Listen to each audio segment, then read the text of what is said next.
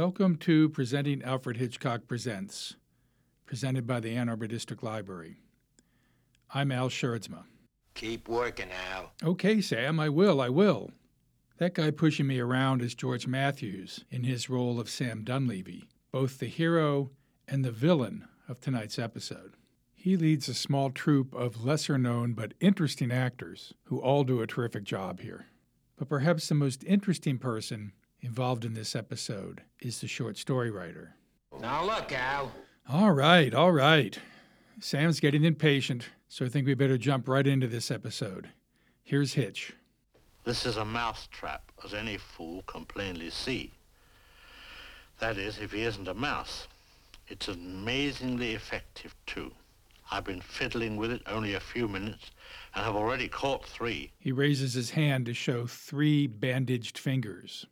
Cornell Woolrich, the author of tonight's story, does not make mousetraps. Mr. Woolrich goes in for bigger game. He makes people traps, and very good ones, too. This story concerns a perfect alibi. Actually, one never knows when he will need an alibi. Recently, I read of an innocent man who found himself in serious difficulty because although he claimed he had been watching a movie while the crime in question was being committed, his vagueness about details of the picture caused police to be suspicious. Please do not allow this to happen to you. Watch and listen closely to the following commercial, which is furnished for your benefit. It will provide you with an airtight alibi as to your whereabouts during the next 60 seconds. So here's The Big Switch, starring George Matthews and Beverly Michaels, teleplay by Richard Carr, based on a story by Cornell Woolrich, and directed by Don Weiss.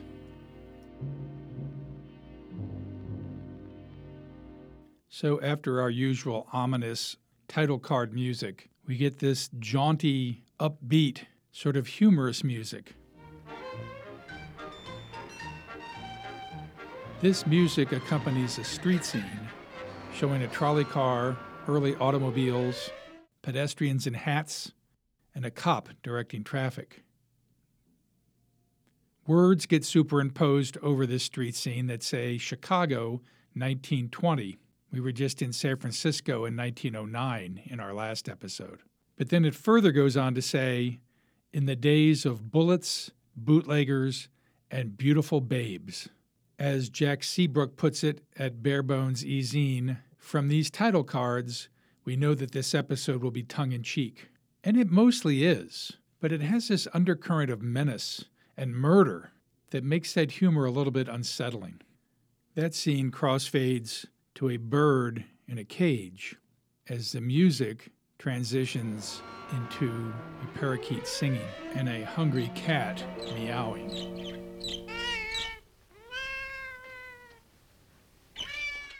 We then end up with a long, fluid camera shot as we move from the bird in the cage to the cat sitting on the back of a chair, to Sam Dunleavy entering the room. There's a knock at the door, Sam goes over to answer the door. It's his old friend, Lieutenant Al Ward, I believe, if I understand him correctly, from the police department. The camera follows Al and then Sam back into the center of the room before we get our first cut.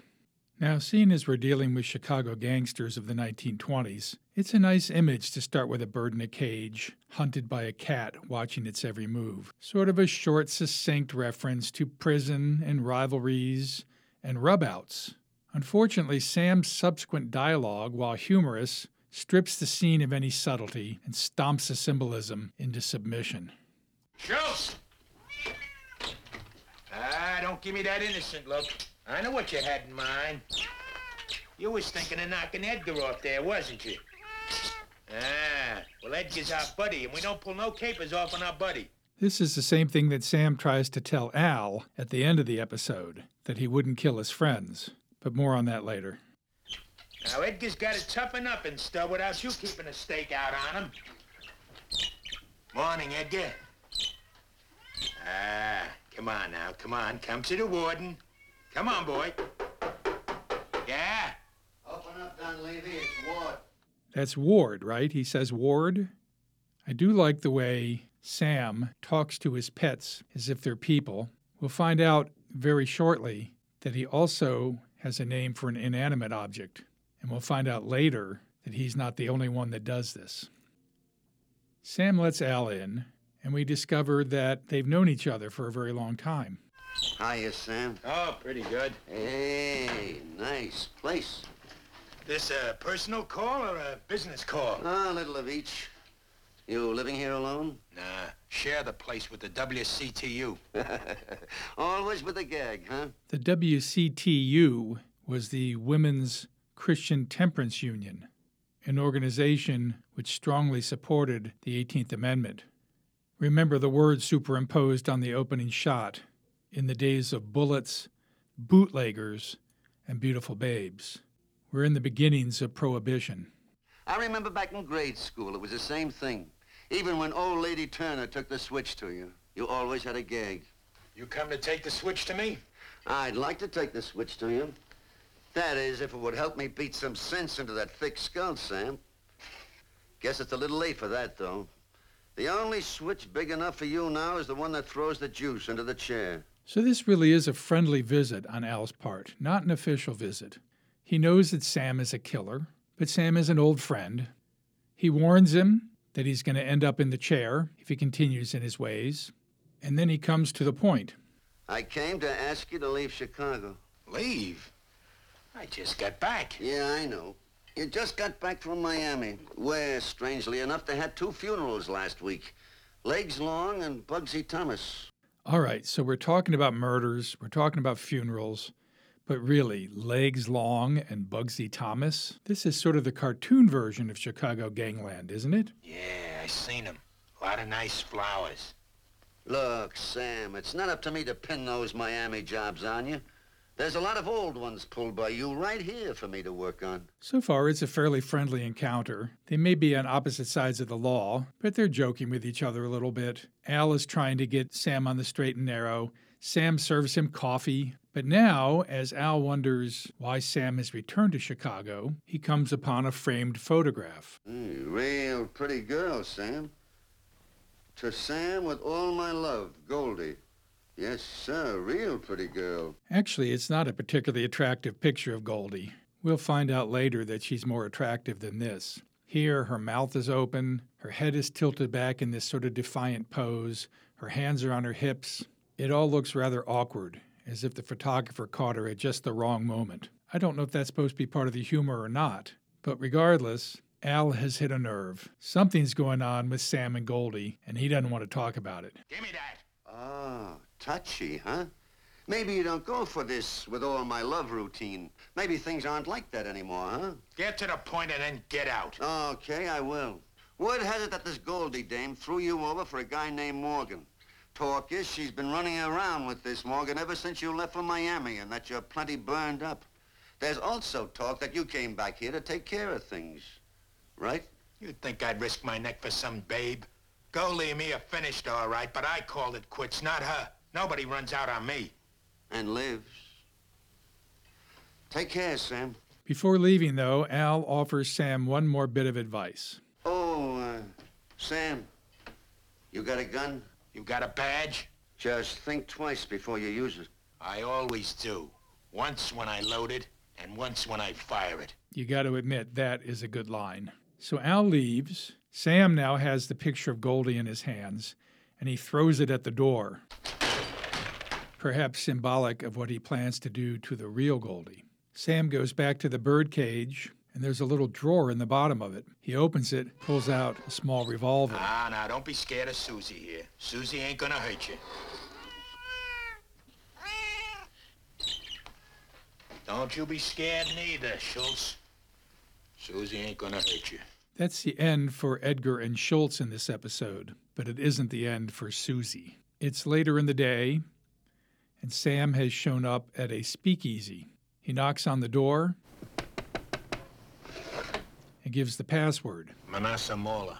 Manassa Mauler was a nickname for Jack Dempsey, who was heavyweight champion from 1919 to 1926. Dempsey was from Manassas, Colorado. The guy at the door lets Sam in, and the camera follows Sam along the bar to his seat at the bar, where he greets the bartender. Hello, Ed. Sam. Sam Donlevy. Hey, when'd you get in town? The last I heard, you were in Miami. Got back in town yesterday morning. Barney around? Yeah, he's in the back room. I'll ring for him. No, no. In a game or alone? He's alone. Then I'll go back and surprise him. See you later, Ed. All right. Ed is played by James Edwards, who we've seen once before. He was the African American convict in Breakdown, the only one who seemed to express any sympathy for Callew, the only one that seemed to wonder whether he was alive or dead. Look at that poor fella. That wheel really got him jammed in, huh? Yeah, broke his neck, too. Hey, you reckon he's still alive? If we had a mirror, we could tell. This is his last episode of Alfred Hitchcock Presents. Sam goes through some curtains into the back area of the speakeasy, and he enters a room, which is Barney's office. Barney is sitting there cleaning a gun, his back to the door. We get this strange sort of full range shot that even includes a ceiling beam running across the top of the frame. Without turning around, Barney says, Shut the door behind you. If you come to rob me, might as well make it private like. Oh, I forgot about those eyes you got in the back of your head, Barney. Say, hiya, Barney.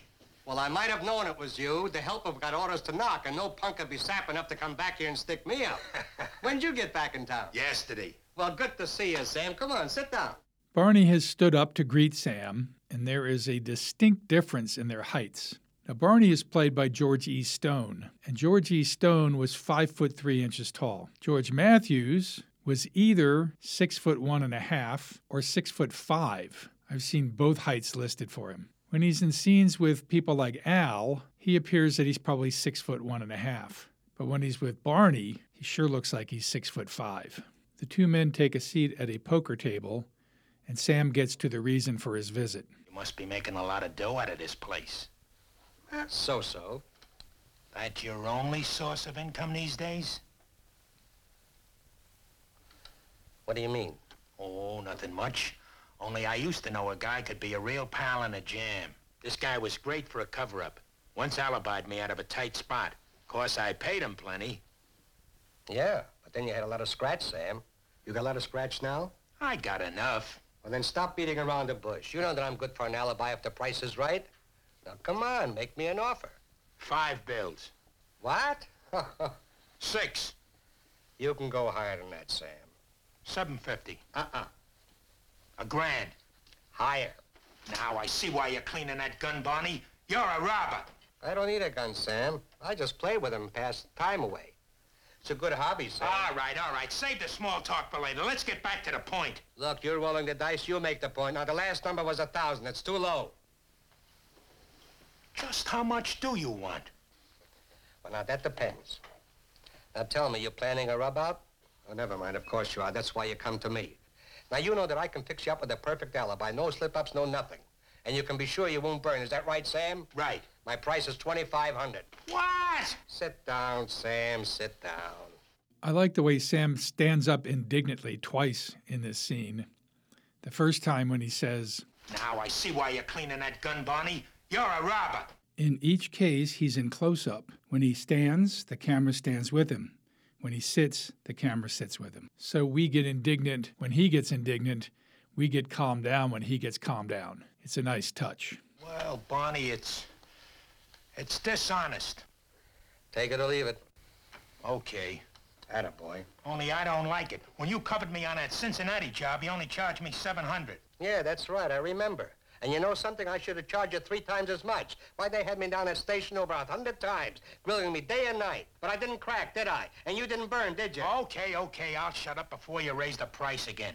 Now put those guns away and let's get down to business. All right. These two actors work really well together, don't they? Part of that might be because they were working together just about a year before doing this episode, playing cards yet. We'll get to that a little bit later.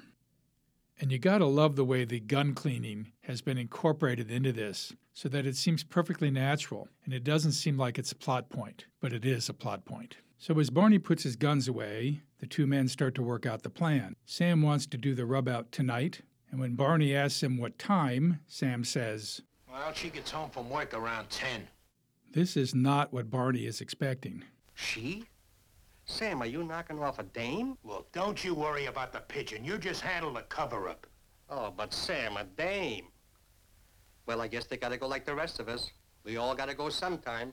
Barney leads Sam out into the hallway. There's a phone booth right opposite his office. It has an out of order sign on it. And he gives Sam the pitch. Get this and hang on to it. There's no way in or out of my back room except through the front like you came in. There are no windows, no nothing. Once you're in here, you're in, until everyone out there sees you coming out again. So? So tonight at 9.30, you meet me out in front. Now, we'll set up a little game back here, just you and I. Then you go ahead, take care of your job, and nobody knows a thing about it. You mean I sneak out the front way? How? No, you don't sneak out. You'll be spotted in a minute. But you said there's no other way out. But there is. So far, I'm the only one that knows it. But you're paying me $2,500, and you're going to be the second guy to know it. You gonna make a call? Mm-mm, you are. Now, come on, step in. Now, lean up against the back wall. But lean harder.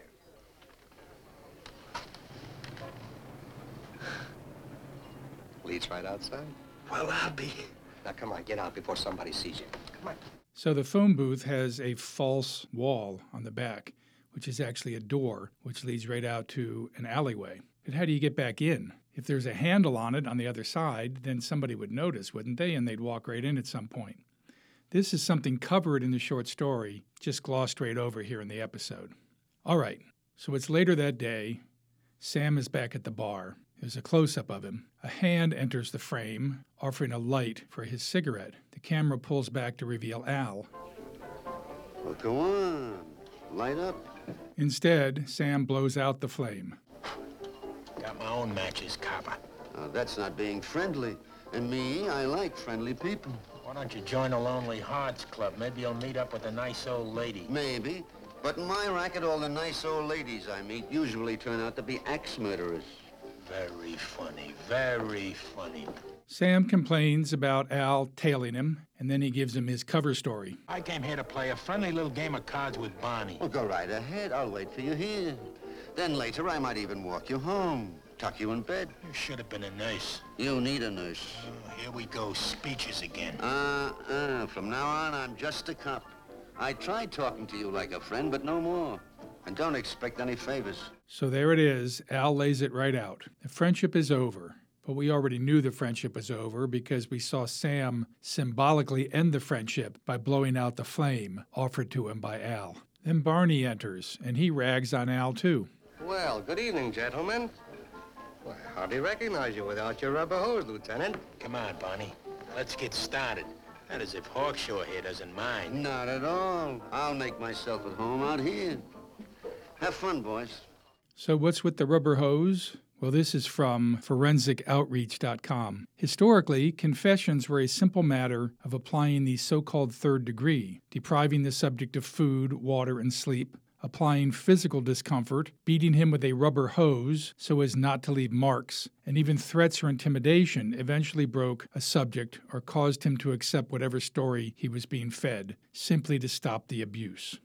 Now, what's up with Hawkshaw? The IMDb writer, who doesn't get the reference, lists Al as Al Hawkshaw. But Hawkshaw isn't Al's last name. It's a reference to Hawkshaw the Detective, a comic strip of the time. It ran from 1913 to 1922 originally, right during the time that this story takes place. And then it was revived from 1931 to 1952, so the original viewers of this program probably recognize the reference. This is from Wikipedia. The name of Gus Mager's character was derived from the common American slang of the time, in which a hawkshaw meant a detective. That slang itself derived from playwright Tom Taylor's use of the name for the detective in his 1863 stage play, The Ticket of Leave Man.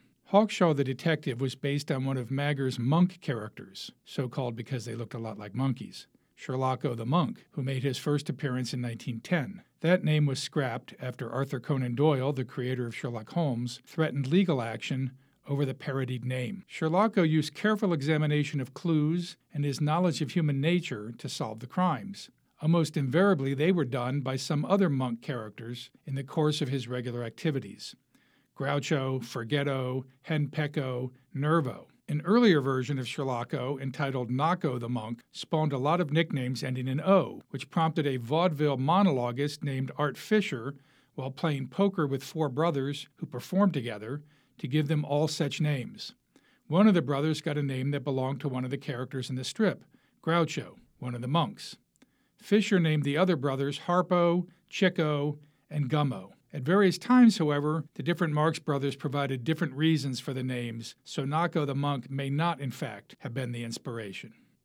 So Barney and Sam go back to Barney's office. Barney is nervous about Al hanging out in the bar, but Sam thinks it makes a perfect alibi. It also makes a perfect opportunity to talk about Joseph Downing, who played Al. Joseph began on Broadway, but he's in movies from 1935 to 1957, and he's on television programs from 1949 to 1963. He's in Angels with Dirty Faces, appropriately Damon Runyon Theater, Car 54 Where Are You, The Donna Reed Show, and many others. He's in two more episodes of Alfred Hitchcock. The next one is Place of Shadows, episode number 22. And his last credit is an episode of Glynis, which co starred George Matthews. Joe Downing died in 1975 at the age of 72. Sam and Barney get back to Barney's office, and Barney says, Sit down. We'll deal us a couple of hands. I ain't got much time. We gotta set it up, don't we? Now sit down. The waiter's gonna come in here with a bottle of hooch and then he's gonna leave.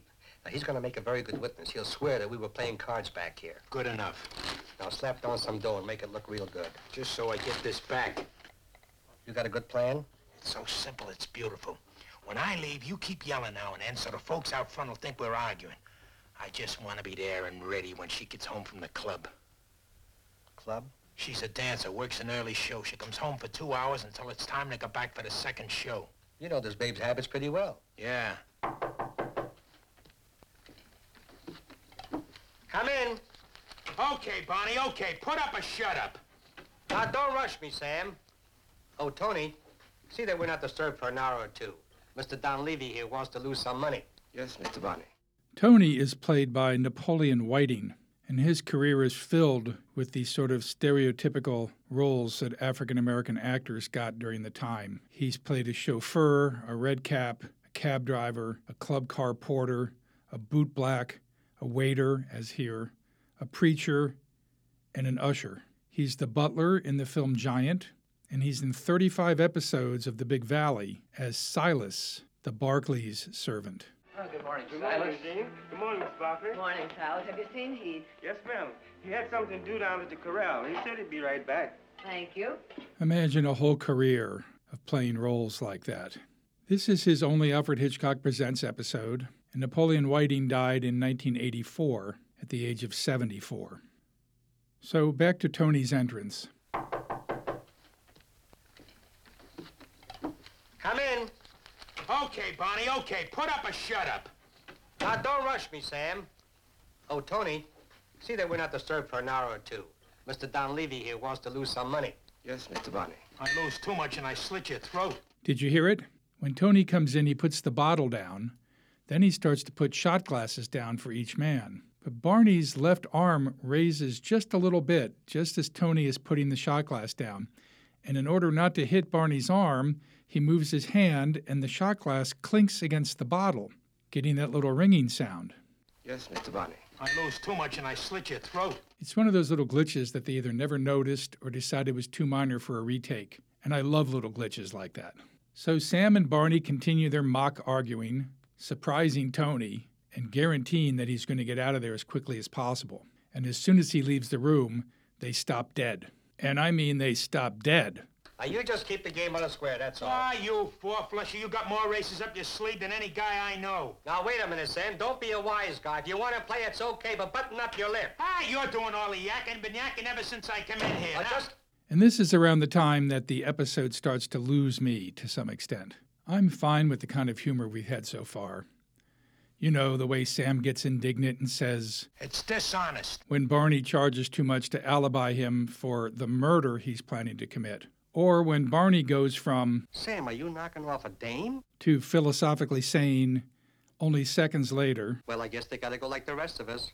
We all gotta go sometime. I'm fine with all of that. But now suddenly the humor gets broader, beginning with, in almost slapstick fashion, the two men stopping their argument the instant Tony leaves the room. If we were supposed to take any of this realistically at all up to this point, we have to stop now. Because clearly, anybody listening out in the bar would notice how phony the end of that argument was. It continues during the time that Barney is alone, where you would think that Al would have to notice that the only person yelling is Barney. And the humor is unfortunately a little overly broad in Sam's confrontation with his intended victim, Goldie, though it starts very menacing. So as Sam exits out the phone booth, Barney goes over to his cabinet and takes his guns out again. After all, he's got to do something while he's pretending to play cards. The scene shifts to Goldie's empty apartment. There's a close up of a candlestick phone, and it's ringing. The camera pans up to the windows with a breeze blowing in, also Sam blowing in. He enters through that window. It's the bedroom. And he looks around a little bit.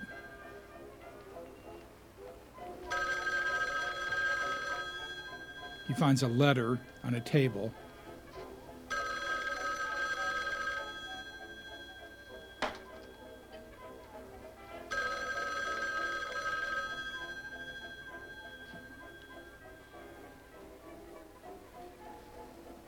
Turns the light on, starts to read it.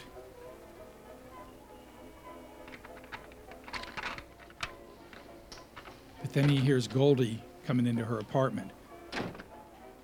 So he turns the light off and he hides behind the door.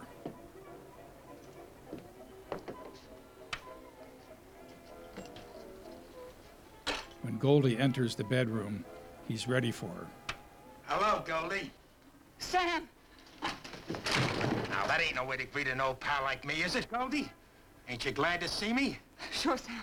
Tell me, how's Morgan? Morgan. You know, Morgan, the guy you threw me over for. Sam, you don't understand. Ah, what's there to understand? A year and a half ago, the heat was on, and I had to take it on the lam. But I told you I'd be back. And you told me you'd be waiting. Look, Sam. Shut up! So, what did I say about the humor getting too broad?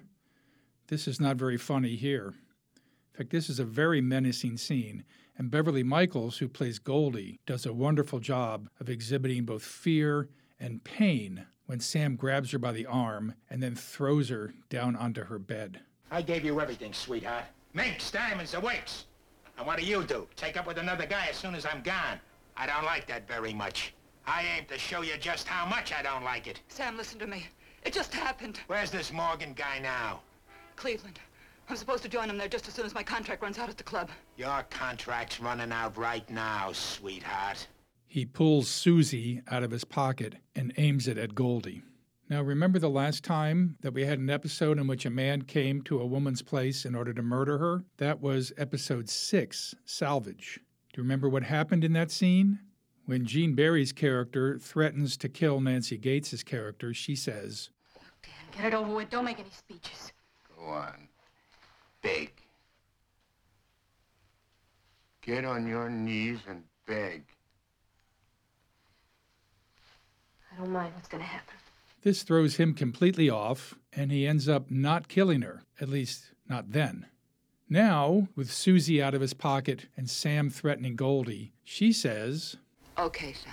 and he's as flummoxed as Gene Barry was. Okay. I know better than to argue with you.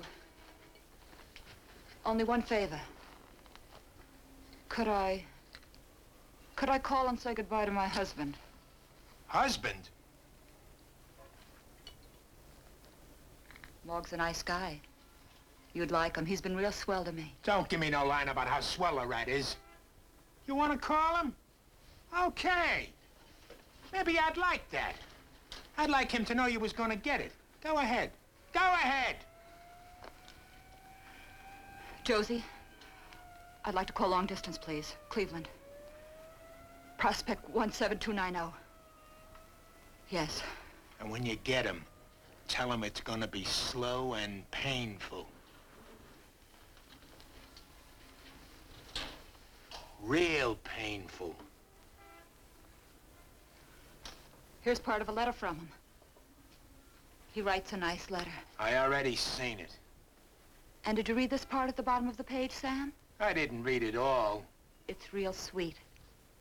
Things are going smoothly here, and I'm taking good care of baby. Let me see that. Beverly Michaels is really good here. At various times through all of this, her face betrays fear, scheming, a kind of false innocence, and sensuality. Now, it helps that when Sam snatches the letter away to look at it, it does actually say, I'm taking care of baby, which is part of the additional broad humor that just doesn't work for me. Because we soon find out that just as Sam has named his gun Susie, Morgan has named his gun Baby. And why he would write, I'm taking care of baby in a letter to Goldie is beyond me. You didn't say nothing to me about no baby. You were away, Sam. Moore came along. We got married and had the baby.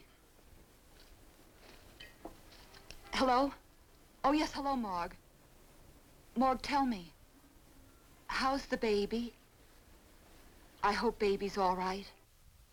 Yeah, baby's just fine, Goldie. Now, just in case you're not getting that baby is the gun, director Don Weis provides you with a nice close up of the gun in Morgan's hand, just to make sure. The humor, such as it is, is derived from the fact that Sam thinks they're talking about an actual baby. Goldie then really shoves the knife in by pretending that baby has a name that Sam will like very much. Look, do me a favor. Give little. Little Don Levy a kiss for me, will you? Don Levy? Yes, please. Give him a kiss goodbye for me. No, I haven't much time to explain right now, Morg. Just give little Don Levy a kiss and, and take good care of him. You see, something is going to happen to his mommy. His mommy is... Never mind. Uh, tell him it was all a mistake. Tell him you'll call him later. I gotta hang up now, Morg. I'll call you back later. Another really nice facial touch here by Beverly Michaels. Right in that pause between Little and Little Dunleavy, Give little... little Don Levy a kiss for me, will you? her eyes dart over to the right to look at Sam. Then they dash back again, very quickly. She's baiting the hook. You named the kid Don Levy? He's so sweet, Sam. You should see him. Well, tell me, uh, little Don Levy, is he, is he big? Big and healthy. Well, what do you know? I want you to meet him someday. I'll bet she does, particularly after what's just happened with her. Even if, well, even if I'm not around to introduce you. Oh, don't talk like that. You're gonna be around. But I thought that you said that you were A mistake. Just a mistake. Hey, look. You got enough of the kid? I mean, what can I get him? What's he need? Boxing gloves, roller skates? He need anything? He's just a baby. He has everything he needs. Oh, just the same, I gotta get him something. Have I gushed enough about Beverly Michaels' facial expressions?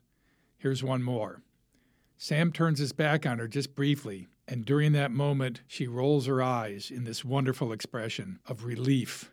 Look, tomorrow morning, you and I will go shopping. We'll buy booties, all sorts of stuff. All right. And, well, about the other, I... It's okay, Sam. Goldie leans in to let Sam kiss her, but now that she's the mother of Dunleavy, he has to treat her like a mother, and he kisses her on the forehead. I'll see you in the morning. In the morning, Sam.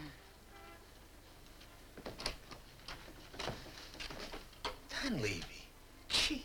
He leaves through the front door instead of the window, and Goldie breathes a sigh of relief, and then her phone immediately rings. Hello? Hey, Goldie, what gives? You okay? Yeah, I'm okay, Morg.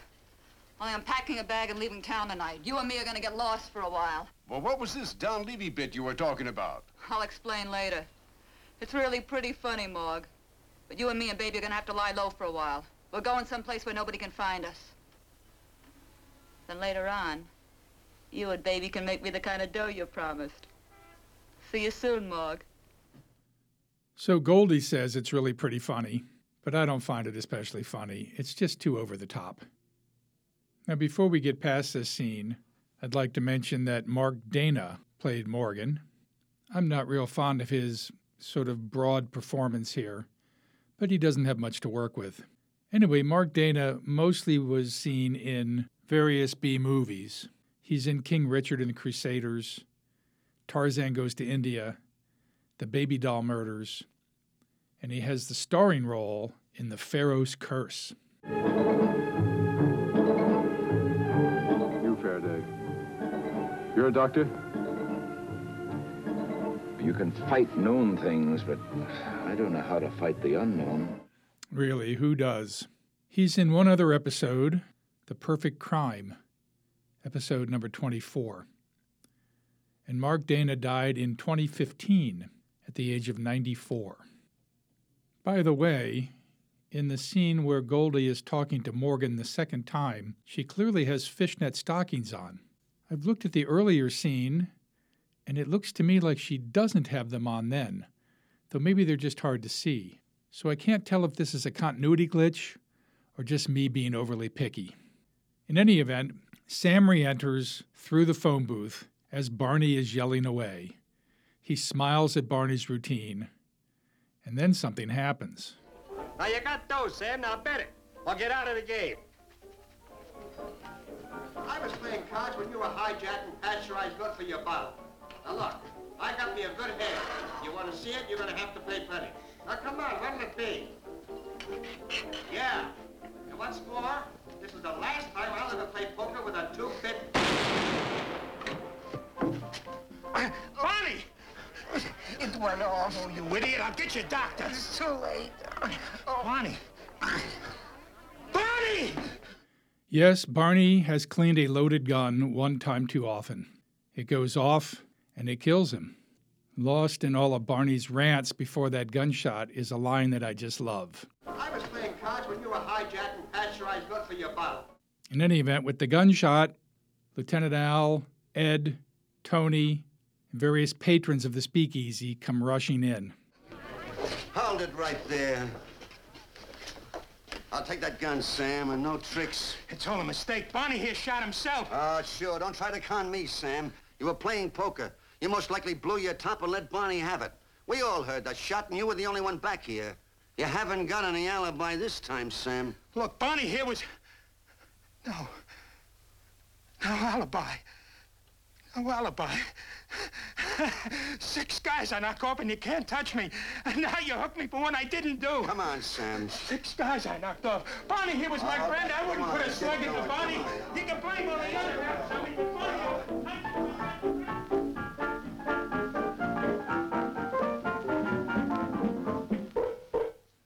It's a great twist, set up wonderfully by the way Barney messes around with those guns. And it makes me forgive all the stuff that I think is too broad and tries too hard to be funny. Okay, let's play the what if this really happened game. Then let's go on to our three main actors. I think if this really happened exactly as laid out, that Sam has a chance to get off. After all, Barney is probably known for cleaning loaded guns. It's Barney's gun. His cleaning equipment is sitting there in front of him. Everyone could testify that they only heard Barney yelling for most of the evening. And Sam could show the false back of the phone booth to show how he snuck out. Furthermore, since he didn't kill Goldie, there's no murder he has to cover up from his sneaking out. He doesn't have to say what he was doing when he snuck out, because chances are, if he tried to use Goldie and Morgan as a witness, they would not play ball. But even so, I think he could beat this rap. There's only one problem with the whole thing, and that's that in protesting that he didn't kill Barney, he has confessed to Al to these six other murders that he did commit. All right, let's look at George E. Stone. He plays Barney, and he really deserves to be in the opening credits along with George Mathews and Beverly Michaels. In fact, he's got more screen time than Goldie does. Wikipedia says he was born Gershon Lichtenstein in Poland, but IMDb says he was born George Stein. He began in vaudeville and as a Broadway dancer. He got his first big part as the sewer rat in the silent film Seventh Heaven, which came out in 1927. IMDb says as Georgie sounded too childlike, he began billing himself as George E. Stone. From there, he was featured in a number of tough guy potboilers, particularly for Warner Brothers. So typed was he as a henchman or thug that he found few films outside the genre. Wikipedia says he was best known as Rico Bandello's right hand man Otero in the gangster classic Little Caesar, along with Edward G. Robinson. His one starring film was the Universal Pictures gangster comedy The Big Brain in 1933. In 1939, comedy producer Hal Roach hired him for his film The Housekeeper's Daughter. It was a difficult role. Stone had to play a mentally retarded murderer in a sweet, sympathetic manner. Stone went clean shaven, emphasizing a boyish, innocent look, and played the part so sensitively that Roach often cast him in other films. In 1942, Stone burlesqued Hirohito in Roach's wartime comedy The Devil with Hitler. Or perhaps that should be pronounced The Devil with Hitler. Now, George was actually friends with Damon Runyon, so it's appropriate that he portrayed Society Max in Guys and Dolls and appeared on Damon Runyon Theater. He has some other notable roles. Remember last time when we saw John Qualen as Earl Williams in the film His Girl Friday? Well, His Girl Friday is based on the play and the film The Front Page. It's essentially the same story, only Hildy Johnson has been changed from a man into a woman. Here's a bit of the scene I played last time with John Qualen as Earl Williams entering the room where Hildy Johnson is. Hello, operator. Hildy Johnson, will you get me... Drop that phone. Never mind. You're not going to tell anybody where I am. Put that gun down, Earl. And here's the same scene nine years before in the front page, with Pat O'Brien as Hildy Johnson and George E. Stone as Earl Williams. After me. With searchlight. Put down that gun! It ain't loaded. I fired all the bullets already.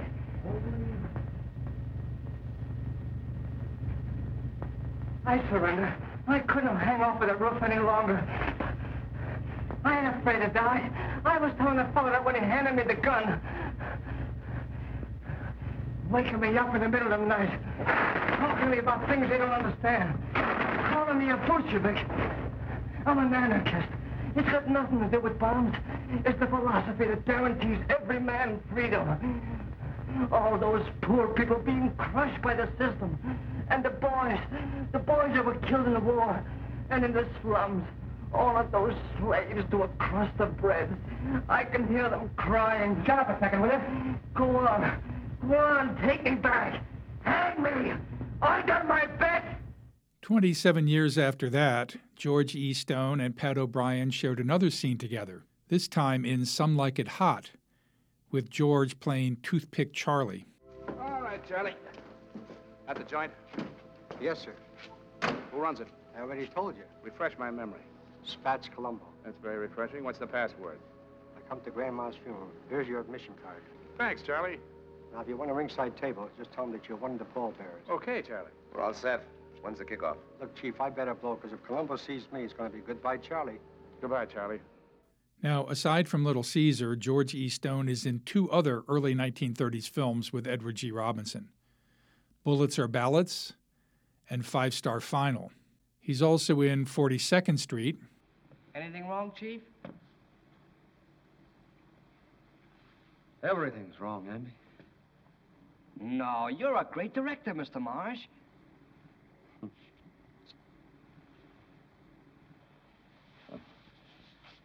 Maybe I was, but right now I'm a sick man.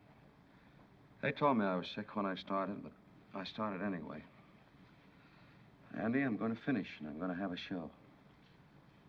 Oh, I know what they'll say. They'll like it. They've got to. They'll say Marsh is a wizard. He turns them out like clockwork. The guy isn't human. He's a machine. Well, I'm not a machine, Andy. And for the first time, I'm counting on someone else. I've got to. I'm counting on you. And tomorrow night, we're going to give them a show. The greatest show Julian Marsh ever put on. What are you doing? Got a date tonight? No.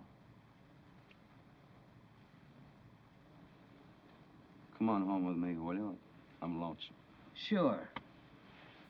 Two different episodes of The Adventures of Superman, where he's the main hood, and has Richard Reeves playing his henchman in both episodes. Here's one. Hello, Big George. Don't hello me. How did it go? What's the matter? Don't you have any confidence in me? Confidence I got in myself. For you, I got the same question. Now, how did it go? Perfect, Big George. Just perfect. And here's the other one. What are you doing, little Jack? How many times have I told you there ain't no flies this time of the year? Just keeping in practice for the summer, Duke. Summer. By the summer, I'm gonna have this town in the palm of my hands. Yeah, provided Buckley wins as mayor tomorrow. He's gonna win. Come here, look at this. You see this? I've got every one of these voting places marked off. I'm gonna have one of my boys stationed at each one of these joints. And besides that, I hired a couple of thousand Skid Row characters, and they're gonna vote just the way I tell them. Yeah, but some of the people in this town like Wilson. You know, the square-headed mayor they got now? So what? Them is all good citizens. And besides that, most of these people, they don't even bother about voting. And he's in the Twilight Zone episode Once Upon a Time, where he has no dialogue because he's in the silent portion of the episode, which stars Buster Keaton.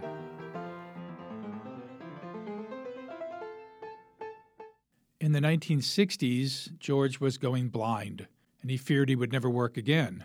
But his friend Raymond Burr got him a job on the Perry Mason series as the court reporter. He appears in 44 episodes.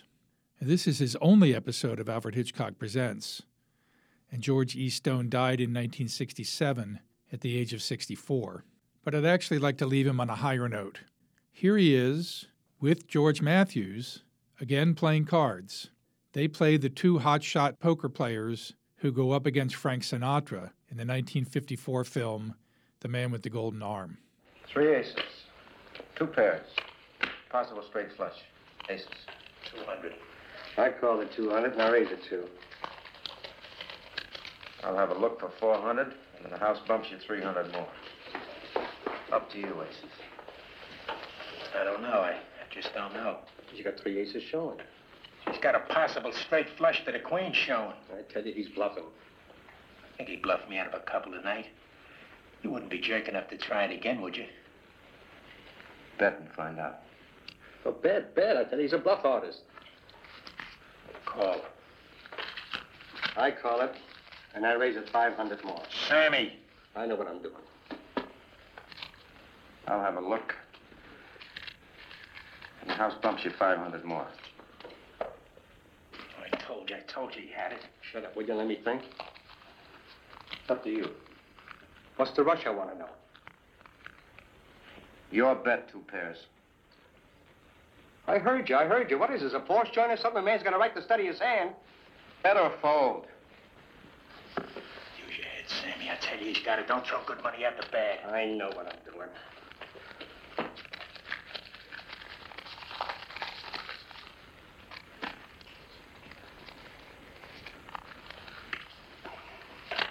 What'd you have? You didn't pay to find out. Nothing. Two lousy nines. You let him bluff you out of a full house with a lousy two nines? You do that again at this table and you're through. I have no clips to play for Beverly Michaels because she's only in 11 movies and three TV episodes between 1949 and 1956, and apparently gave up acting soon after. She started as a fashion model at the age of nine. By 16, she worked as a chorus girl at Billy Rose's Diamond Horseshoe. Wikipedia says in 1951, Michaels caught the attention of independent film director and producer Hugh Haas. Haas showcased Michaels in the 1951 film noir Pickup. The movie was a surprise hit, albeit a secondary B feature, and launched Haas's career as a Hollywood director and had a large part in starting the cycle of bad girl movies of the 1950s, which usually starred blonde sex symbols. Their follow up release, The Girl on the Bridge, 1951, was not a success, however, and Haas dropped Michaels in favor of newcomer Cleo Moore as his regular female star. I haven't seen Beverly Michaels in any other film or television show, but I think she's terrific here, so it's a shame that we can't see more of her. Beverly Michaels died in 2007 at the age of 78. George Mathews began his career in the WPA Theater. That's the Works Progress Administration, later known as the Works Projects Administration, which was created by President Roosevelt during the Depression. This is from History.com. President Franklin D. Roosevelt created the WPA with an executive order on May 6, 1935. It was part of his New Deal plan to lift the country out of the Great Depression by reforming the financial system and restoring the economy to pre Depression levels. The unemployment rate in 1935 was at a staggering 20 percent. The WPA was designed to provide relief for the unemployed by providing jobs and income for millions of Americans. At its height in late 1938, more than 3.3 million Americans worked for the WPA. They built more than 4,000 new school buildings, erected 130 new hospitals, laid roughly 9,000 miles of storm drains and sanitary sewer lines, built 29,000 new bridges, constructed 150 new airfields, paved or repaired 280,000 miles of roads, and planted 24 million trees. And they had a theater of which George Mathews was a member after failing to get a job at the post office. He started in movies in 1943 and TV in 1949. He played heavies for the most part, but sometimes comic heavies. He's in Pat and Mike. How do you do, gentlemen? How'd you do? Pleased to meet you. Likewise. Uh, uh, wouldn't you like to sit down? Yeah, sit down, sit down, man. You can all find chairs. Here, why don't you sit over there? Yes, sir. Ah, thanks, Barney. Thank you, boy. Let's everybody have a drink. On me. Oh, I never allow no alcoholic beverages around the lady here. Who said alcoholic? I mean, you know, like beer or something like that. Even beer.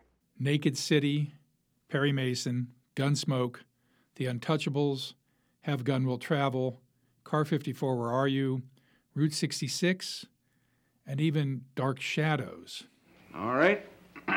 I'll come right to the point. I'm going to buy the Logan Sport Fishing Enterprises. My bid is in. Congratulations, Burke. But you didn't ask us up here just to tell us that, did you? No. I asked you up here to make you an offer. A very generous offer. Hold it a minute, Burke. We better get something straight before you go ahead. I'm going to tell you. Now, just a minute. Let me finish. Hear me out. No, sorry, Burke. I'm not going to let you finish. As we already heard, he was in The Man with the Golden Arm, along with George E. Stone. And as I mentioned previously, he co starred in the short lived situation comedy Glynis, starring Glynis Johns, of which I can find nothing except a little bit of the theme music. But apparently his role was that of Chick Rogers, a retired police officer who, according to Wikipedia, offers advice and solace to Glynis in her writing. The Pie Lady points out that George Matthews starred as a guardian angel in the public service short X Marks the Spot, in which he defends possibly the worst driver in the world, and that that short was later savaged by Mystery Science Theater 3000, in which Joel and the bots treat George very badly, particularly making fun of his craggy face. Why, if it wasn't for me, Your Honor, he'd have been here years ago. The worst driver in New Jersey, and you expect me to keep him My of trouble. records show no convictions against this oh, man. he might go since he's been free. driving. Yeah, he did a favor for That's what I've been Sinatra once. tell him. Hmm. I've been driving for 15 years. Now, never- silence. This court isn't interested in your opinion. Oh. Proceed. Don't you see, Your Honor, that record of no convictions only proves how well I've guided him. You see, I course stopped a had a car with my face once. My forehead's all bondo. And he suffers this indignity from Tom Servo. And George Mathews as the Beaver. Do that every movie. Well, you know, Yeah, it's neat. it's in the contract. It's credits. You gotta do. But according to Wikipedia, George is best remembered as Harvey, the pool hall bully, in the Honeymooners episode, The Bensonhurst Bomber. Uh-huh. Said he was going to twist me and you into bookends. Oh, he did, huh? So you're gonna twist me and him into bookends. That's right, that's right. He's gonna twist you and him into bookends. bookend. You got nothing to worry about, Ralph. You're in the right. Nobody can push you around. Why don't you shut That's not all he said. He made fun of your name. He said Harvey was a funny name. Oh, he did, huh? Harvey's a lovely name. So Harvey's a funny name. You're a real wise guy, huh? I don't like wise guys. You know what I might do to you? I might punch you right in the mouth. Wait, now, wait, wait, wait, wait. Just a minute. You can't talk to us that way. You keep out of this.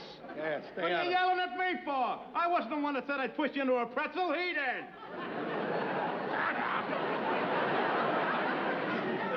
Oh, so you're gonna twist me into a pretzel, huh? I don't even like pretzels. What, what, what?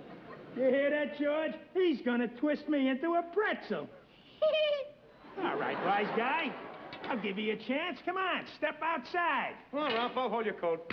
Why don't you shut up? IMDb says in private life, Mathews was the antithesis of the ruffians he often portrayed on screen amicable and intelligent.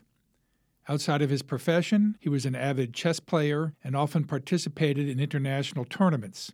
He retired from acting in 1972, and he died in South Carolina in November 1984 at the age of 73. He is in one other Alfred Hitchcock Presents episode, Toby, episode 6 of season 2. We talked about director Don Weis in episode 12, Santa Claus and the 10th Avenue Kid, which he directed. I think at the time I said it was fairly pedestrian directing. I feel sort of the same here, too. There are some nice moments, but then there's moments like showing the close up of the gun when Morgan talks about baby that just seem obvious to me. He had a long career in television, so hey, good for him. And he does have three more episodes of Alfred Hitchcock Presents, but the next one is not until season six, episode 29 The Pearl Necklace. This is the last Alfred Hitchcock Presents teleplay for Richard Carr. He did two prior to this Triggers in Leash and Salvage. But this is the first time that Cornell Woolrich pops up. He was born Cornell George Hopley Woolrich. He has a number of associations with Alfred Hitchcock. There are two more Alfred Hitchcock Presents episodes and one Alfred Hitchcock Hour episode based on his stories. The next is Momentum, episode 39, which is the last episode of season one. He also wrote the story Three O'Clock, the basis for the Suspicion episode Four O'Clock, which Hitchcock directed. Several of his stories have appeared in Alfred Hitchcock anthologies, and he wrote the story originally called It Had to Be Murder, on which Rear Window is based. This is from the introduction to a book entitled Rear Window and Four Short Novels, the introduction by Francis M. Nevins, who is also the author of the book Cornell Woolrich First You Dream, Then You Die. Woolrich was born on December 4, 1903, to parents whose marriage collapsed in his youth. Much of his childhood was spent in Mexico with his father, a civil engineer.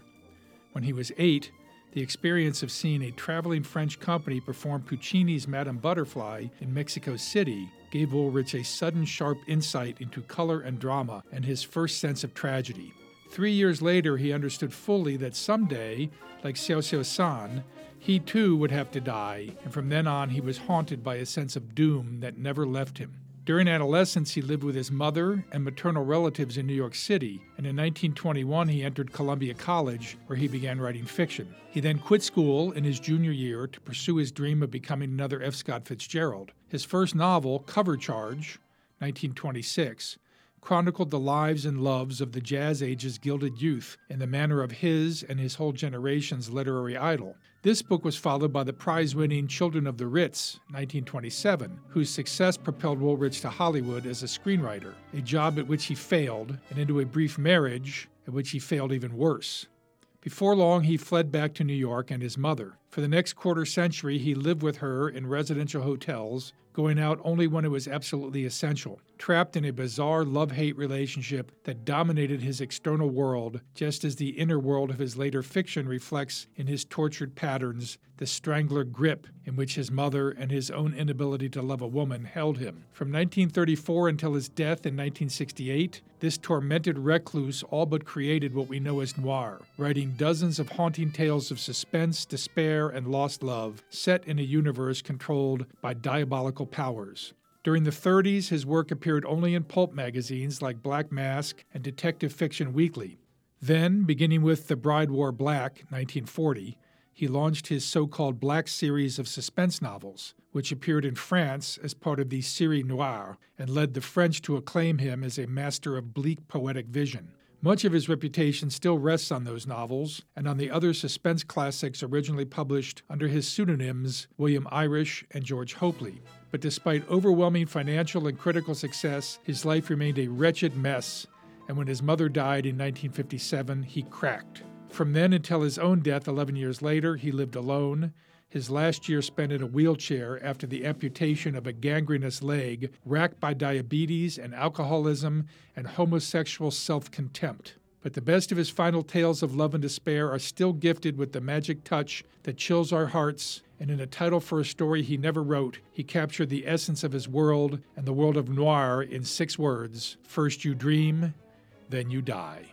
IMDb adds that he bequeathed money to Columbia University to set up a creative writing course, which was named not after him, but after his mother, and that he was such a loner that he rarely put dedications on his novels. He dedicated The Bride Wore Black to his Remington portable typewriter. They also note that when he died in 1968 at the age of 64, his funeral went unattended.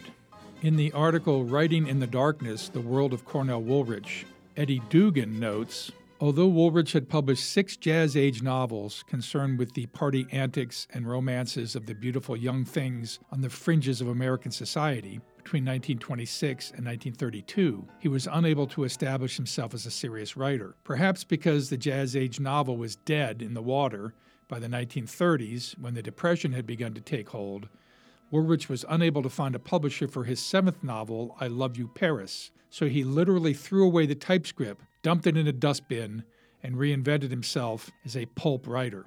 He notes that Francois Truffaut's two films from the 1960s, The Bride Wore Black and Mississippi Mermaid, are based on Woolrich stories. And he says that although his writing made him wealthy, Woolrich and his mother lived in a series of seedy hotel rooms, including the squalid Hotel Marseille apartment building in Harlem, among a group of thieves, prostitutes, and lowlifes that would not be out of place in Woolrich's dark fictional world. Woolrich lived there until his mother's death, which prompted his move to the Hotel Franconia on West 72nd Street. He later moved to the Sheraton Russell on Park Avenue, but he was still a virtual recluse. After his leg was amputated, he converted to Catholicism, and he returned to the Sheraton Russell confined to a wheelchair. Some of the staff there would take Woolrich down to the lobby so he could look out on the passing traffic, thus making the wizened, wheelchair bound Woolrich into a kind of darker, self loathing version of the character played by James Stewart in Hitchcock's Rear Window. Now, Woolrich had a foot infection in his youth, and Duggan notes the Woolrich story turns full circle around the Oedipally charged foot motif, the writing career that apparently began with a period of confinement attributed to a foot infection ends with an amputation and the deep Freudian resonance that amputation induces. Eddie Duggan also notes that when Cornell Woolrich died, he weighed 89 pounds. Now, we really can't go into all of that without talking about Rear Window, and we will. But first, let's talk about the story that is the basis for the big switch. It's called Change of Murder, and it begins like this Brains Dunleavy, early one Chicago evening, set out to call upon his friend Fade Williams. He was dressed for the occasion in a dark blue hourglass overcoat, eyebrow level derby, and armpit cuddling 38.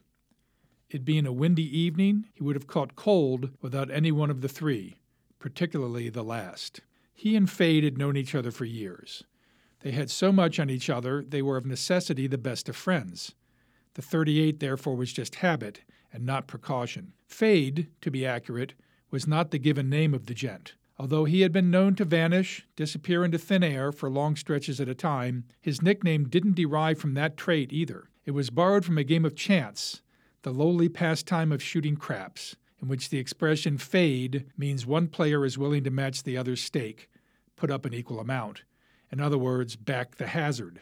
Not that Fade ever played craps, there were bigger and better ways of earning money. He was a semi professional alibi doctor, a backstop, a setup arranger.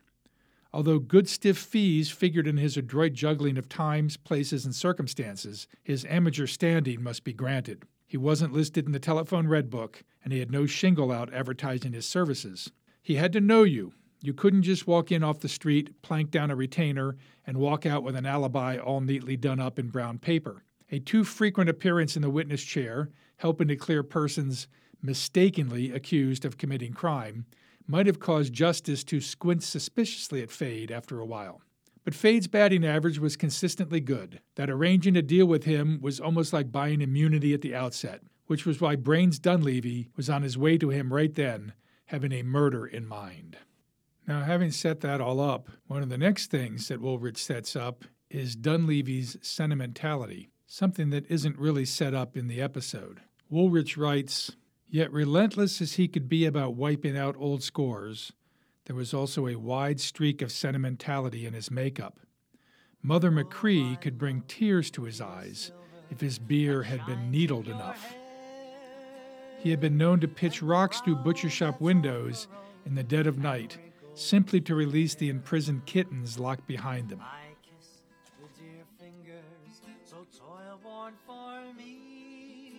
Oh, God bless you and keep you, Mother Machree. As in the episode, Woolrich sets up the gun cleaning, saying, Like to fiddle around with 'em, keep 'em clean, explained Fade. Helps me pass the time away, sitting in here by the hour like I do. I've got quite a few hanging around. Sometimes I take 'em out and look 'em over. Makes me think of the old days. He later has Brains Dunleavy tell Fade, Watch yourself. You reloaded that thing. One of these days you're going to blow your own head off monkeying around that way. Now, Brains sets up the alibi thing with Fade, but in this case, his intended victim is a man, Goldie's boyfriend, or perhaps husband, who goes by Hitch because his last name is Hitchcock. Now, maybe that's what drew the producers of Alfred Hitchcock Presents to the story. But once you do the story, you can't call the character Hitchcock, so he becomes Morgan. The story proceeds along pretty much the same way it does when Sam goes to see Goldie. One slight difference is in reference to baby, which I think works much better here in the story, because Goldie has written to Hitch and has said, I am taking good care of your baby for you. I think of you every time I look at it. Compare that with, And I'm taking good care of baby. which seems like an odd thing for Morgan to write when it's his own gun. But in the story, if Hitch has left his gun with Goldie, then the line makes more sense. In fact, after Brains spares Hitch's life, we learn that the letter continues on the other side of the page, and it says, And I'm sure glad you left it with me. Never can tell what might turn up while you're gone. There's nothing like having a 32 around when a gal is by herself. Don't forget to pick up another in chai for yourself in case you run across you know who. Note also that the letter says, I think of you every time I look at it. But Brains doesn't pick up on this, and that's because he's a sentimentalist. Even as he's reading the letter, and even as Hitch tells him that they've named the baby Dunleavy Hitchcock, there's a radio playing in the background, just a song at twilight, and that has a profound effect on him too.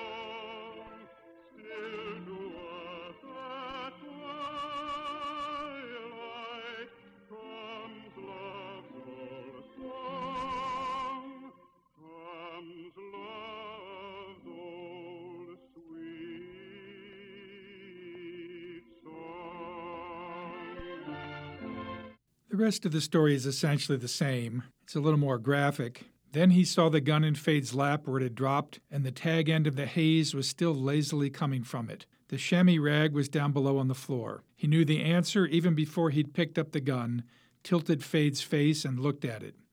Fade had cleaned one of those guns of his once too often. When his head came up, he only had one eye. It had gone right through the other. And the story ends as the episode does, with Brains calling out, Six guys I killed, and they never touched me for it. The seventh I let live, and they hooked me for a killing I never even done at all. Now, the one thing I haven't mentioned about the story so far is that it goes into a lot of detail about the murder plan. First, there's the detail about the phony phone booth, where Fade tells Brains, Step in, like he was going to call up somebody, and shove hard against the back wall of the booth. Brains did so and nearly fell out into the open on his ear. The wall was hinged like a door. He took a quick look around him, saw that he was at the back of a dimly lighted garage. The nearest light bulb was yards away. The outside of the door was whitewashed to blend with the plaster of the walls. The battered hulk of an old car, with the wheels removed, was standing in such a way that it formed a screen for the peculiar exit. Brains got back in again. The door swung to after him. He stepped out of the booth. Fade closed it and hung the sign back in place. I own the garage, he mentioned, but just the same, don't let the guy out there see you come through. He ain't hep to it. Neither is the bartender on this side. The booth's a dummy I had built for myself. Can it open from the outside for you to get back again? Brains wanted to know. No. Leave a little wedge of cardboard under it on your way out, like a shoehorn, Fade told him, but not wide enough for any light to shine through. So all of this becomes part of the suspense of the story. Brains, when he goes out, has to avoid the mechanic in the garage, and he has to avoid him on the way back as well. And the entrance to Hitch's room is not so easy as just climbing through the window, as Sam does in Goldie's room. He has this whole elaborate plan involving a 2x4 that he has left on the roof of the adjacent building. He has to avoid all the people that live in that building. He has to get to the roof he has to swing the 2x4 from the roof down to Hitch's window and then climb across that 2x4 to get into the apartment. All of this increases the suspense considerably. Or, as Jack Seabrook puts it in his review of the episode, when Sam escapes through the phone booth and goes to Goldie's room, the entire episode of him crawling across a plank between two buildings to gain access is eliminated, which is too bad, since it is a suspenseful part of the story and one that the reader can easily imagine. Jack goes on to say that Change of Murder was also adapted as a half hour live TV broadcast on May 21, 1950, as part of the Colgate Theater series. Newspaper listings report that the cast included Bernard Nadell, Charles Jordan, Alfred Hobson, and Martin Kingsley. This show is almost certainly lost. And he adds that Francis Nevins points out that this was one of the author's earliest crime stories that the characters in Change of Murder are reminiscent of those that Damon Runyon wrote about, and that the ending, where Brains is accused of a murder he did not commit after having gotten away with real murders, recalls the end of James M. Cain's The Postman Always Rings Twice, where Frank is convicted of murdering Cora, whom he did not kill, although he had gotten away with killing her husband Nick. And yes, I noticed that too. You can't help but remember Postman when you read this story or watch this episode. Wonder why you remember that, Al. Well, I'm sorry, Sam, but I don't know how you can avoid it. Postman came out in 1934. Change of Murder was published in 1936. I think it's pretty clearly an influence on Woolrich's story. Much more original is Woolrich's later story, It Had to Be Murder, a title he changed two years after its publication to Rear Window. In his introduction to Rear Window and four short novels, Francis Nevins says, much of this story's fame, of course, is due to Hitchcock's classic movie, starring James Stewart as Jeffries, Grace Kelly as his girlfriend Lisa, Thelma Ritter as the friendly Snoopy visiting nurse Stella, Wendell Corey as Lieutenant Doyle, and Raymond Burr as the murderer Thorwald. Hitchcock and screenwriter John Michael Hayes expanded the Woolrich story into a two hour film by integrating into the movie's structure a host of major and minor characters and an abundance of themes that are absent from Woolrich's tale, or at most hinted at. The Hitchcock device of limiting our viewpoint to what the immobilized Jeffries can see from the rear window of his apartment comes more or less directly from Woolrich. But Jeffries, as Woolrich drew him, is a man alone, with no one to talk to day in and day out except the kindly black house man, Sam. By adding the Grace Kelly and Thelma Ritter characters and building up Wendell Corey's role as James Stewart's detective friend, Hitchcock opened the door to all the elements that set the movie apart. Here's how Hitchcock put it in his conversations with Francois Truffaut. It's a short story. The Um, story in French. It was uh, quite a short conte. story. It dealt with a man in a qui était très room. bon. Il, il s'agissait He d'un homme had dans a, une pièce. a- a- he was incapacitated. qui était I think he had a man who looked after him, but Je crois qu'il y wasn't with him all the time. Mais qui n'était pas lui constamment. And uh, it dealt with the bare facts of what Et he il s'agissait des euh, simplement de ce qu'il voyait à travers la threat of the man coming around. et la menace de l'homme qui allait arriver. I think uh, I think the final touch in the short story was the Je man shot at him, Le, la chute euh, du, but du he was able to take down a bust of. Beethoven Il a pu descendre un buste de Beethoven et le tenir. in silhouette, and En silhouette. shot it. Et l'homme l'a- strike me as a, a- a pris son coup de fusil contre le buste. Ah oui. And here's screenwriter John Michael Hayes. I went back to my house in Encino and wrote a treatment with I had given him some inkling of the ideas I had, but he was so busy with Dial M, he didn't hadn't worked it out yet. I hadn't worked out uh, Rear Window yet, and I wrote a treatment about 35 pages, double spaced, I think, and I brought it to him, and he liked it very much. And he sent it to Paramount, who had said if he could get a good screenplay out of Rear Window, they'd make a commitment to the project. Well, they committed on the treatment. And he sent it to Jimmy Stewart, who committed on the treatment. So Hitch said, Well, go back home and write the first draft of the screenplay. Now, he made some suggestions on the treatment. I can't recall them all. But I went home and I wrote the whole first treatment by myself. Now, uh, we didn't have a lot of action. I mean, uh, after all, a man's in a cast sitting in his wheelchair looking out the window. But you just couldn't keep him looking at the killer all the time with his binoculars and expect the film to develop, to, to go this way or that way. So we used the people in the apartments for relief How's your wife? Oh, she's fine. and then we'd come back to the story for action, and uh, it stretched out the film, and it gave it several aspects that were interesting. Now, a couple of the stories in the apartments had effect on our story, the story with the dog and one thing and another. So they were created because you just could not sustain our story without going to other things. And you couldn't just black out all the apartments around. You're naturally attracted to movement here or color there or uh, a puppy barking or something. It, uh, so we, we blended it all together. And I might say that was a great part of Hitch's contribution, the development of those sidebar stories. Let's get back to Francis Nevins' introduction to Rear Window and Four Short Novels. Woolrich never tells us what Jeffries does for a living, but Hitchcock makes him a professional photographer, a man whose job involves a sort of spying on people. So it's completely in character for him to while away the long hot days and nights of his immobility by peering into his neighbors' lives through his telephoto lens. We, the viewers, are forced to see all that Jeffries sees and nothing else. And Hitchcock thereby tells us, in effect, that just as his likable protagonist is also a sick voyeur, so are all of us. There are hints of this motif in Woolrich's story, but Hitchcock transformed the voyeurism theme into one of the central elements in the film. Parce que c'est un personnage qui You see, because he's a character who is qui n'est que curieux.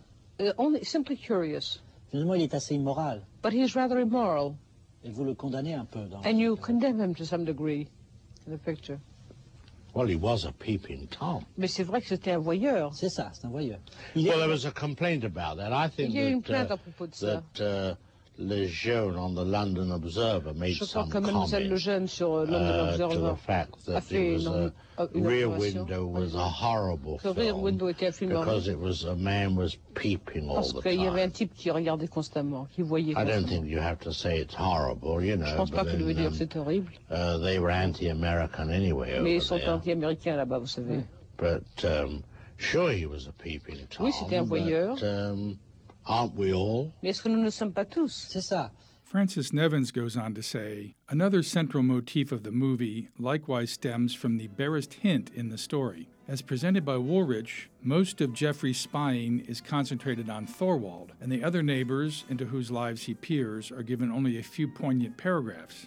Hitchcock creates more neighbors and makes each of them Miss Lonely Hearts, Miss Torso, the composer, the honeymooners, the middle aged man and woman with the dog vivid characters in their own right. But the crucial point is that each of these people, or couples, represents Jeffries' vision of one of his own possible futures if he makes a permanent commitment to Lisa. This motif has no counterpart at all in Woolrich. Rear Window is a first rate movie in which Hitchcock kept the basic Woolrich plot, the did he or didn't he oscillations, and the hair raising suspense climax, but grafted onto the structure all sorts of complex nuances of theme and character and mood that turned the picture into something quite different from the Woolrich version.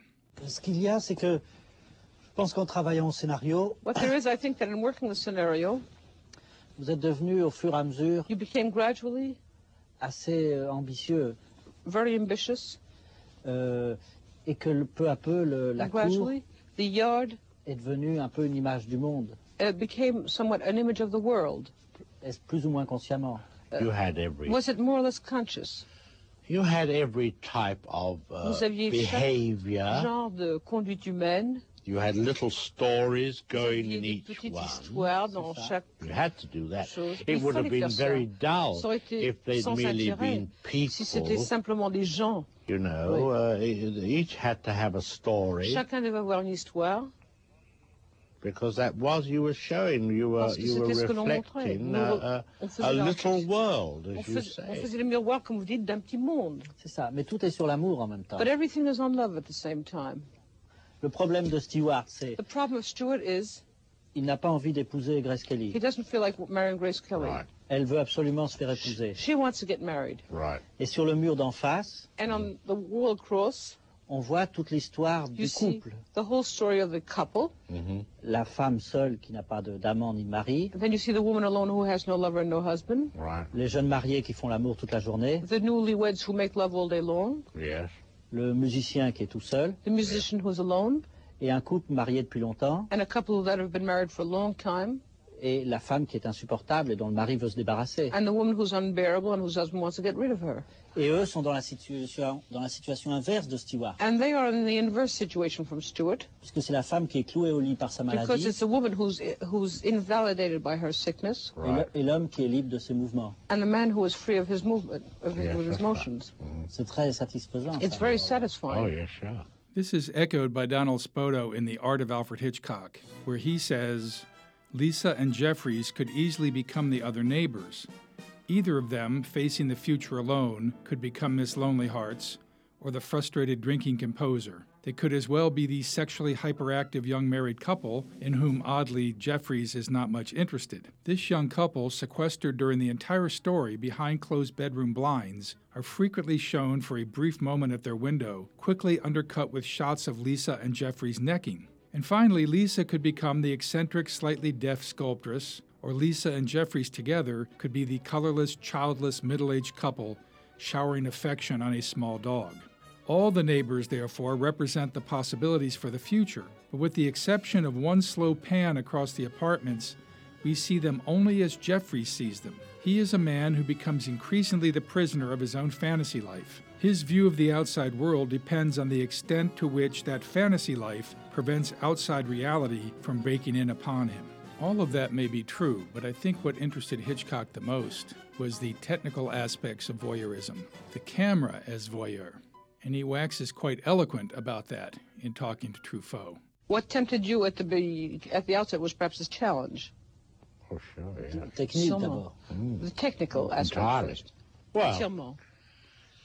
Well, you had you had uh, you had the possibility now for Vous aviez doing ici a la purely possibilité cinematic film. de faire un film In purement other cinématique. words, uh, you C'est-à-dire, had the immobile man vous aviez seeing l'immobile regardant one piece of film, he looks. un morceau de film, il Second regarde. piece of film Le is what deuxième he morceau de film, sees c'est ce qu'il voit and it's his reaction. et ses réactions. This was the cinematic motif all the way C'était le through the motif film, cinématique à travers tout le film. uh, uh, proving qui that prouvait the three pieces of film que les trois morceaux de uh, film represent what we know as the purest expression of cinematic représentaient idea. ce que nous connaissons comme la plus pure expression de l'iné- de l'idée cinématique. Uh, Pudovkin, you know, Pudovkin, comme vous le uh, savez, always uh, wrote about the écrivait woman who constamment looked de la down femme at the dead qui baby regardait le bébé mort and uh, the face never changed, et la figure ne changeait jamais, compassion. mais l'on sentait la compassion. Take away the baby shot, Vous enleviez le- la vue du put, a, bébé put a plate of food, et vous mettiez une, and un plat de nourriture hunger. et on y lisait la nourriture. Uh, just, just in the same way that we take a close-up of Stuart, De la même façon que nous prenons un close-up he de looks Stuart, out of the il regarde hors window. de la fenêtre, Uh, we'll say, for example, On dirait he par sees exemple, a woman holding a baby, tenant une- un and he enfant, and you cut back to Stuart. et ensuite on regarde Stuart de He nouveau, smiles. il sourit. Take away your middle piece of film. Vous enlevez votre film he du milieu, qu'est-ce que vous He voyez looks Il- Quand il regarde, some other piece of film.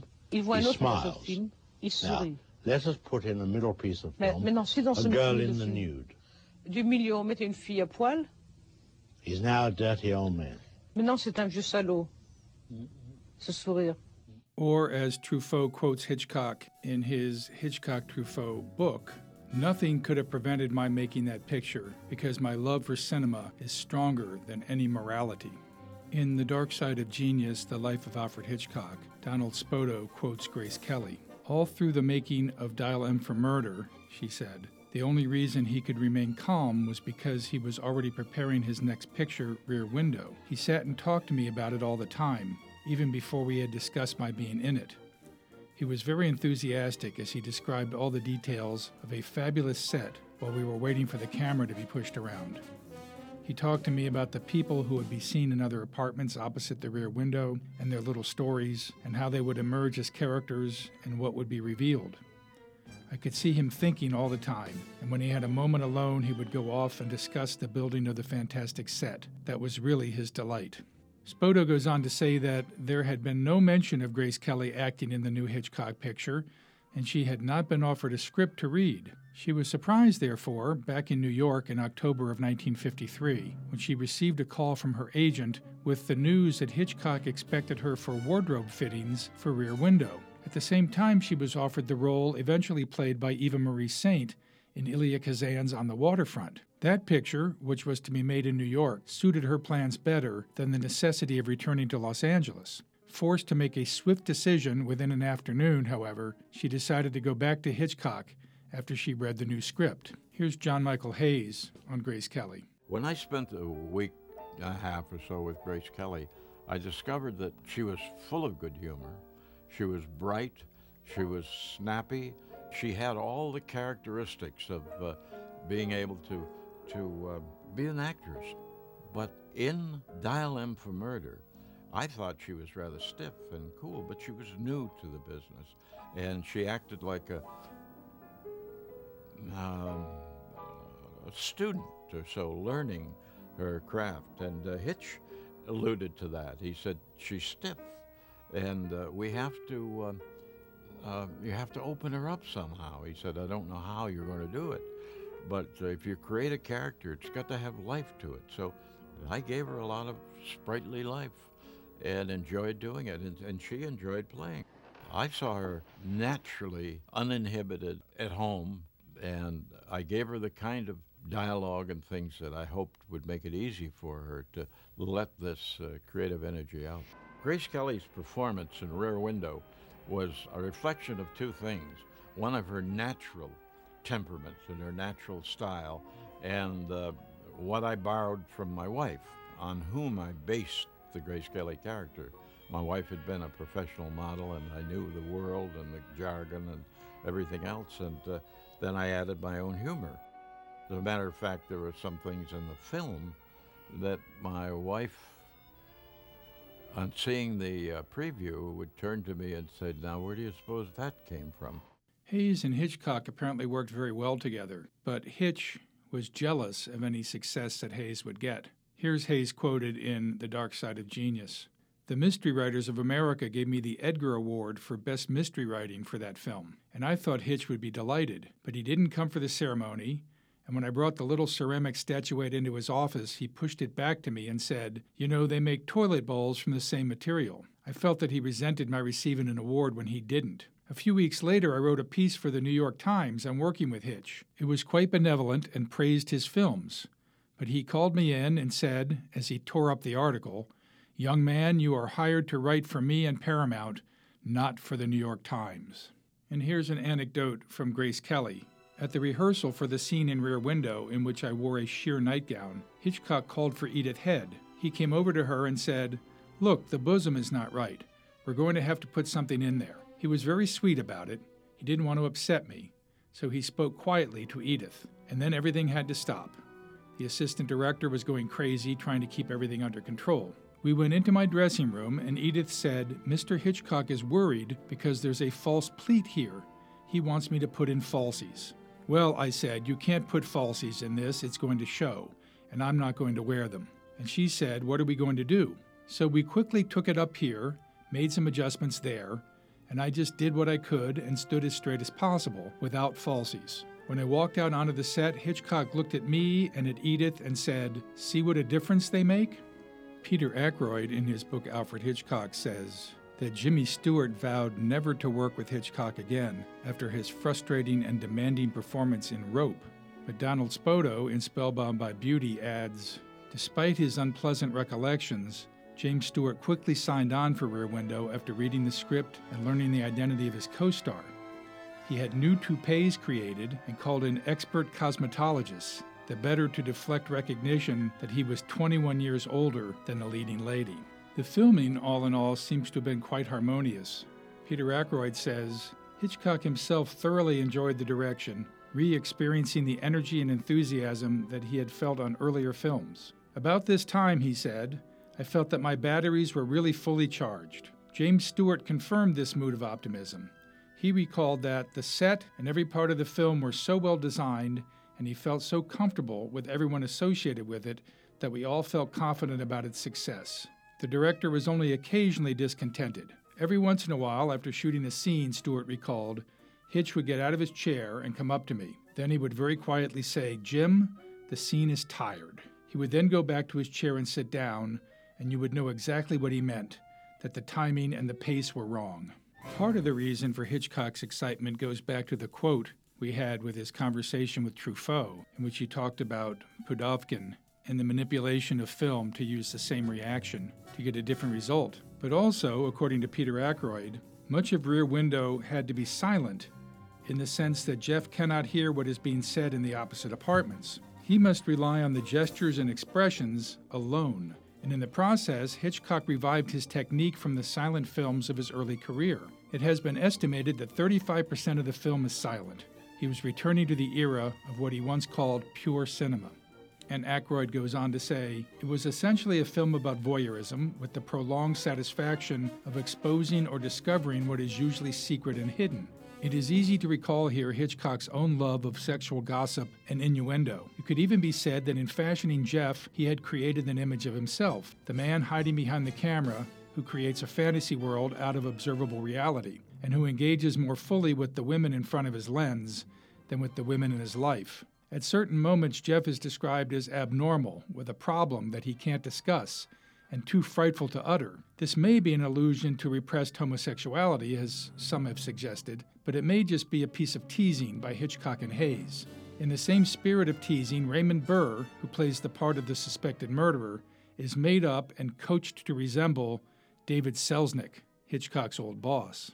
One last anecdote from Donald Spoto's Spellbound by Beauty. This from Georgine Darcy, who played Miss Torso. Hitchcock asked her what kind of pie she liked. Apple pie, she replied, and maybe cherry pie. But I hate pumpkin pie, Mr. Hitchcock. Ugh. The next day, he shot the scene in which a neighbor's dog is found strangled. I want you to look over there and throw up, Hitchcock said. I didn't need to throw up, but that was the look he wanted from me, so he brought in a pumpkin pie, and he did the scene several times. Her filmed reaction close up is more dismay than disgust. Perhaps, as she remembered, because her director served the hated pumpkin pie with a dollop of crude Cockney jokes.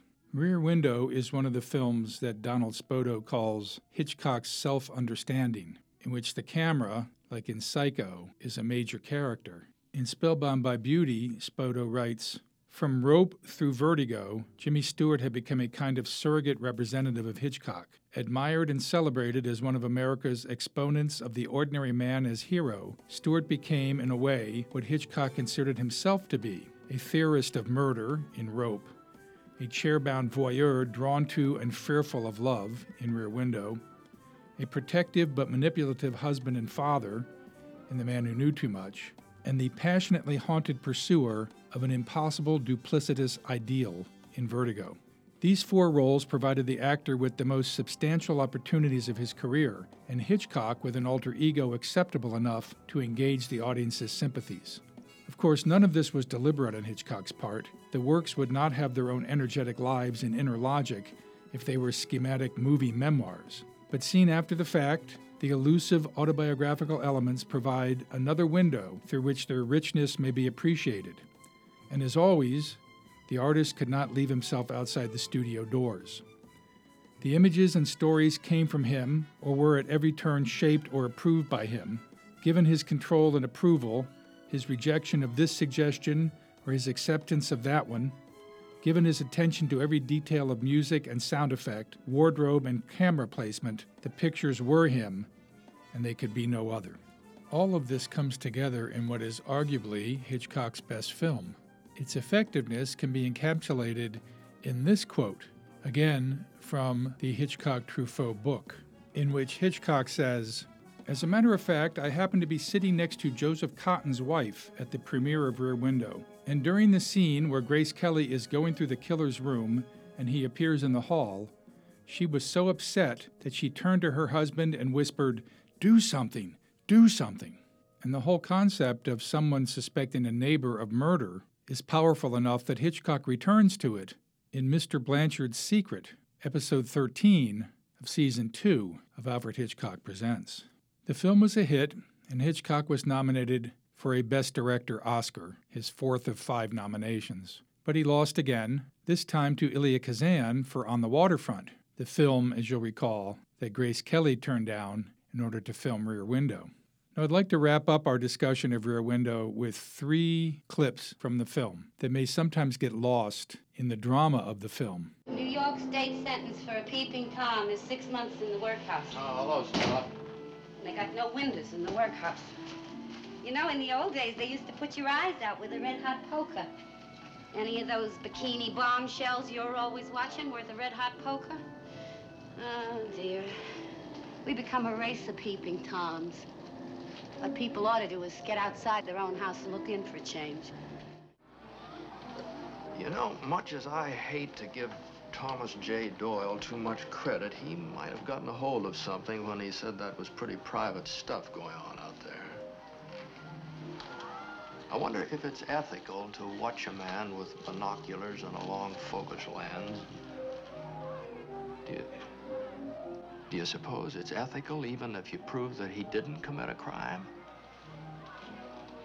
I'm not much on rear window ethics. Of course, they can do the same thing to me, watch me like a bug under a glass if they want to. Jeff, you know, if someone came in here, they wouldn't believe with it. See? What? You and me with long faces, plunged into despair because we find out a man didn't kill his wife. We're two of the most frightening ghouls I've ever known. You'd think we could be a little bit happy that the poor woman is alive and well. Whatever happened to that old saying, love thy neighbor?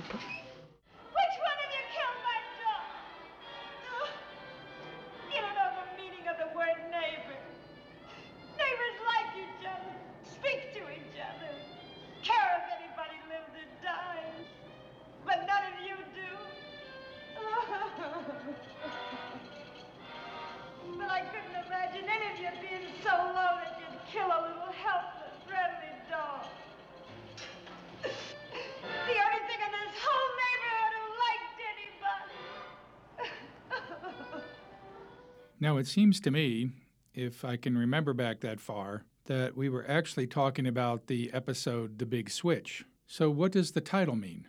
Well, Jack Seabrook says a police lieutenant named Al pays Sam a visit. The two have known each other since childhood, and Al recalls how a teacher once took a switch to Sam. Sam asks Al if he'd like to do the same, and Al replies that the only switch big enough for you now is the one that throws the juice to the chair. This explains the episode's title, The Big Switch, though it could also refer to the switch of places Sam later makes by means of the trick phone booth.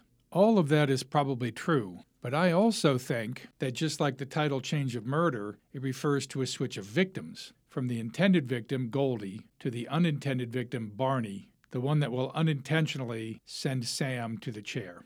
And while it's got some serious moments and the twist works beautifully, it's mostly murder for laughs, and I prefer the Woolrich short story. Say, I thought you were smart, Al. Oh, great. Now I've got Edward G. Robinson from Bullets or Ballots on my case, paying me back for my negative review. It's not that negative, guys. Well, I wouldn't pay you back that way, Al. Okay, Bogey, okay. It's just my opinion. Can you guys all back off now? It's time for Hitch anyway. Well, as they say in San Quentin, that's the way the little pellet drops. Now, if only Don Levy had killed Goldie, he could have accounted for his actions at the time of Barney's accidental death. But then suppose the police started asking questions about Goldie. And now for some of those delightful words from our sponsor, after which I'll be back. Alfred Hitchcock Presents Season 1, Pat and Mike, The Man with the Golden Arm, The Honeymooners, The Twilight Zone, Season 3, The Front Page, 42nd Street, Some Like It Hot, The Adventures of Superman, the complete third and fourth seasons, Mystery Science Theater 3000 Collection Number 23, Rear Window, The Dark Side of Genius by Donald Spoto, Spellbound by Beauty by Donald Spoto, and Alfred Hitchcock by Peter Ackroyd are all available at the Ann Arbor District Library. The Glynis theme music, the Pharaoh's Curse movie trailer, the Bullets or Ballots movie trailer, the Big Valley episode, Mother Machree, Just a Song at Twilight, and the Hitchcock Truffaut discussions are all available online. If you would like to contact me about this episode, please email me at sjoerdsmaa at aadl.org. That's S J O E R D S M A A at aadl.org. And please put Hitchcock somewhere in the subject heading. Next time, episode 16 You Got to Have Luck, starring John Cassavetes and Marisa Pavan. So long, Al. So long, Sam. It was a pleasure working with you. I'm afraid that's all the commercial we have time for this evening. But we shall be back next week with some more.